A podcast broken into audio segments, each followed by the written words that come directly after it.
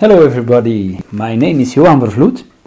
I submitted two shows for Hacker Public Radio some months ago, and because there is now a show shortage, I decided to submit a third one today. In this show, I want to talk about prime numbers. In particular, about the fact that there exists an infinite number of prime numbers. This has been proven more than 2000 years ago, but I noticed that a lot of my friends that don't have a mathematical background aren't aware of this. Yet it is rather easy to prove. So that is what I'll be doing in this episode.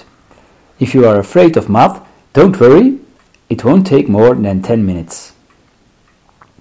First of all, I am going to define a prime number. I won't go into technical details, but a positive integer is a prime number if it has exactly two positive divisors, 1 and the number itself. So the first prime numbers are 2, 3, 5, 7, and so on. For the proof that the sequence of prime numbers is infinite, I am going to cheat a little.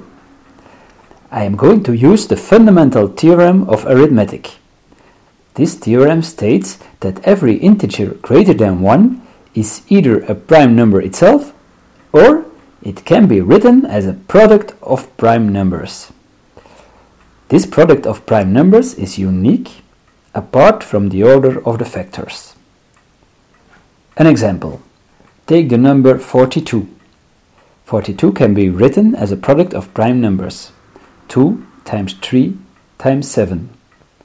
Apart from the order of the factors 2, 3 and 7, there is no other way to write 42 as a product of prime numbers. And this can be done for every integer greater than 1. This seems a trivial thing, but in fact it is not.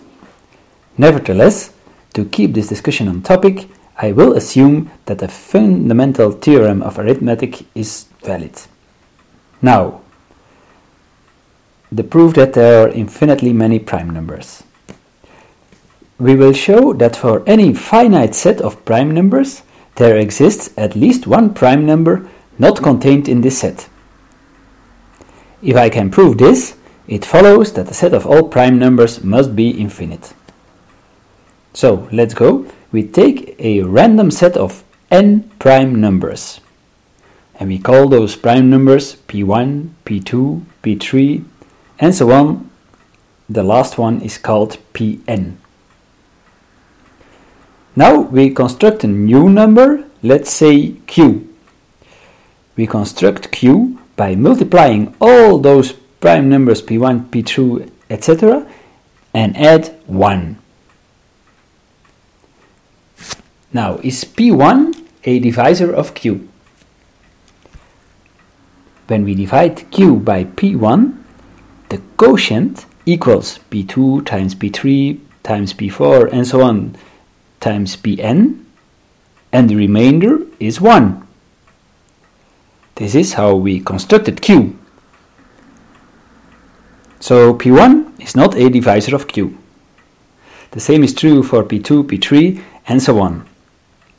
None of our n prime numbers is a divisor of q. All will have remainder 1. Now what if we apply the fundamental theorem of arithmetic to Q? It says that we can write Q as a product of prime numbers. So let's do that. None of those prime numbers in our product is contained in our original set of n prime numbers. Because all those prime numbers are divisors of Q, and the prime numbers in our original set are no divisors of q, like we just saw. So, there exists at least one prime number not in our finite set p1, p2 till pn that is a divisor of q. There we are. We just proved that if you can take a finite set of random prime numbers, there is always at least one prime number not contained in this set. This means the set of prime numbers is infinite. I hope you enjoyed this proof. It is not impossible that I made a mistake, because I didn't do a lot of math the last 10 years. So if you have any comments, please let me know. You can find my contact info on my website, which is johanv.org. That is J O H A N V.org. I want to thank Hacker Public Radio for hosting my show. And I want you to send in a show as well, because Hacker Public Radio is running short on shows. Just talk about anything that might be of interest to hackers in general, just like I did. All information you need can be found on hackerpublicradio.org.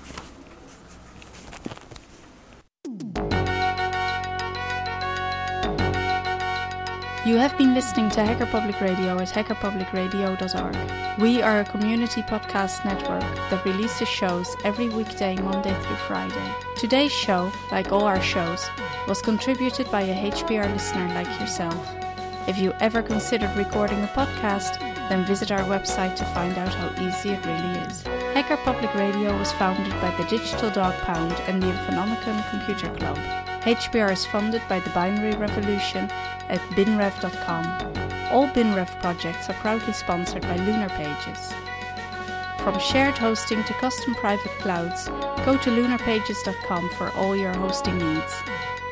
Unless otherwise stated, today's show is released under a Creative Commons Attribution Share Alike 3.0 license.